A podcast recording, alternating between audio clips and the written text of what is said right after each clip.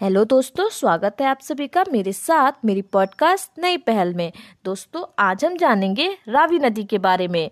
तो रावी नदी सिंधु की एक सहायक नदी है, परंतु ये सिंधु से सीधे ना मिलकर के उसकी एक अन्य सहायक नदी चेनाब नदी से मिलती है और चेनाब नदी फिर जाकर के सिंधु नदी से मिलती है।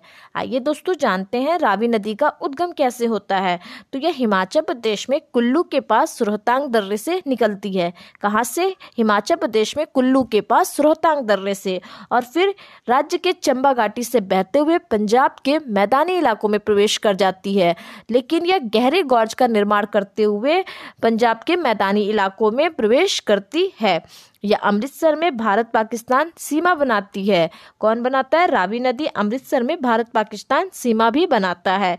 दोस्तों, रावी नदी पाकिस्तान में प्रवेश करने, व चेनाब नदी में मिलने से पहले पीर पंजाल व धौराधर के बीच प्रदेश से प्रभावित भी होती, प्रवाहित भी होती है।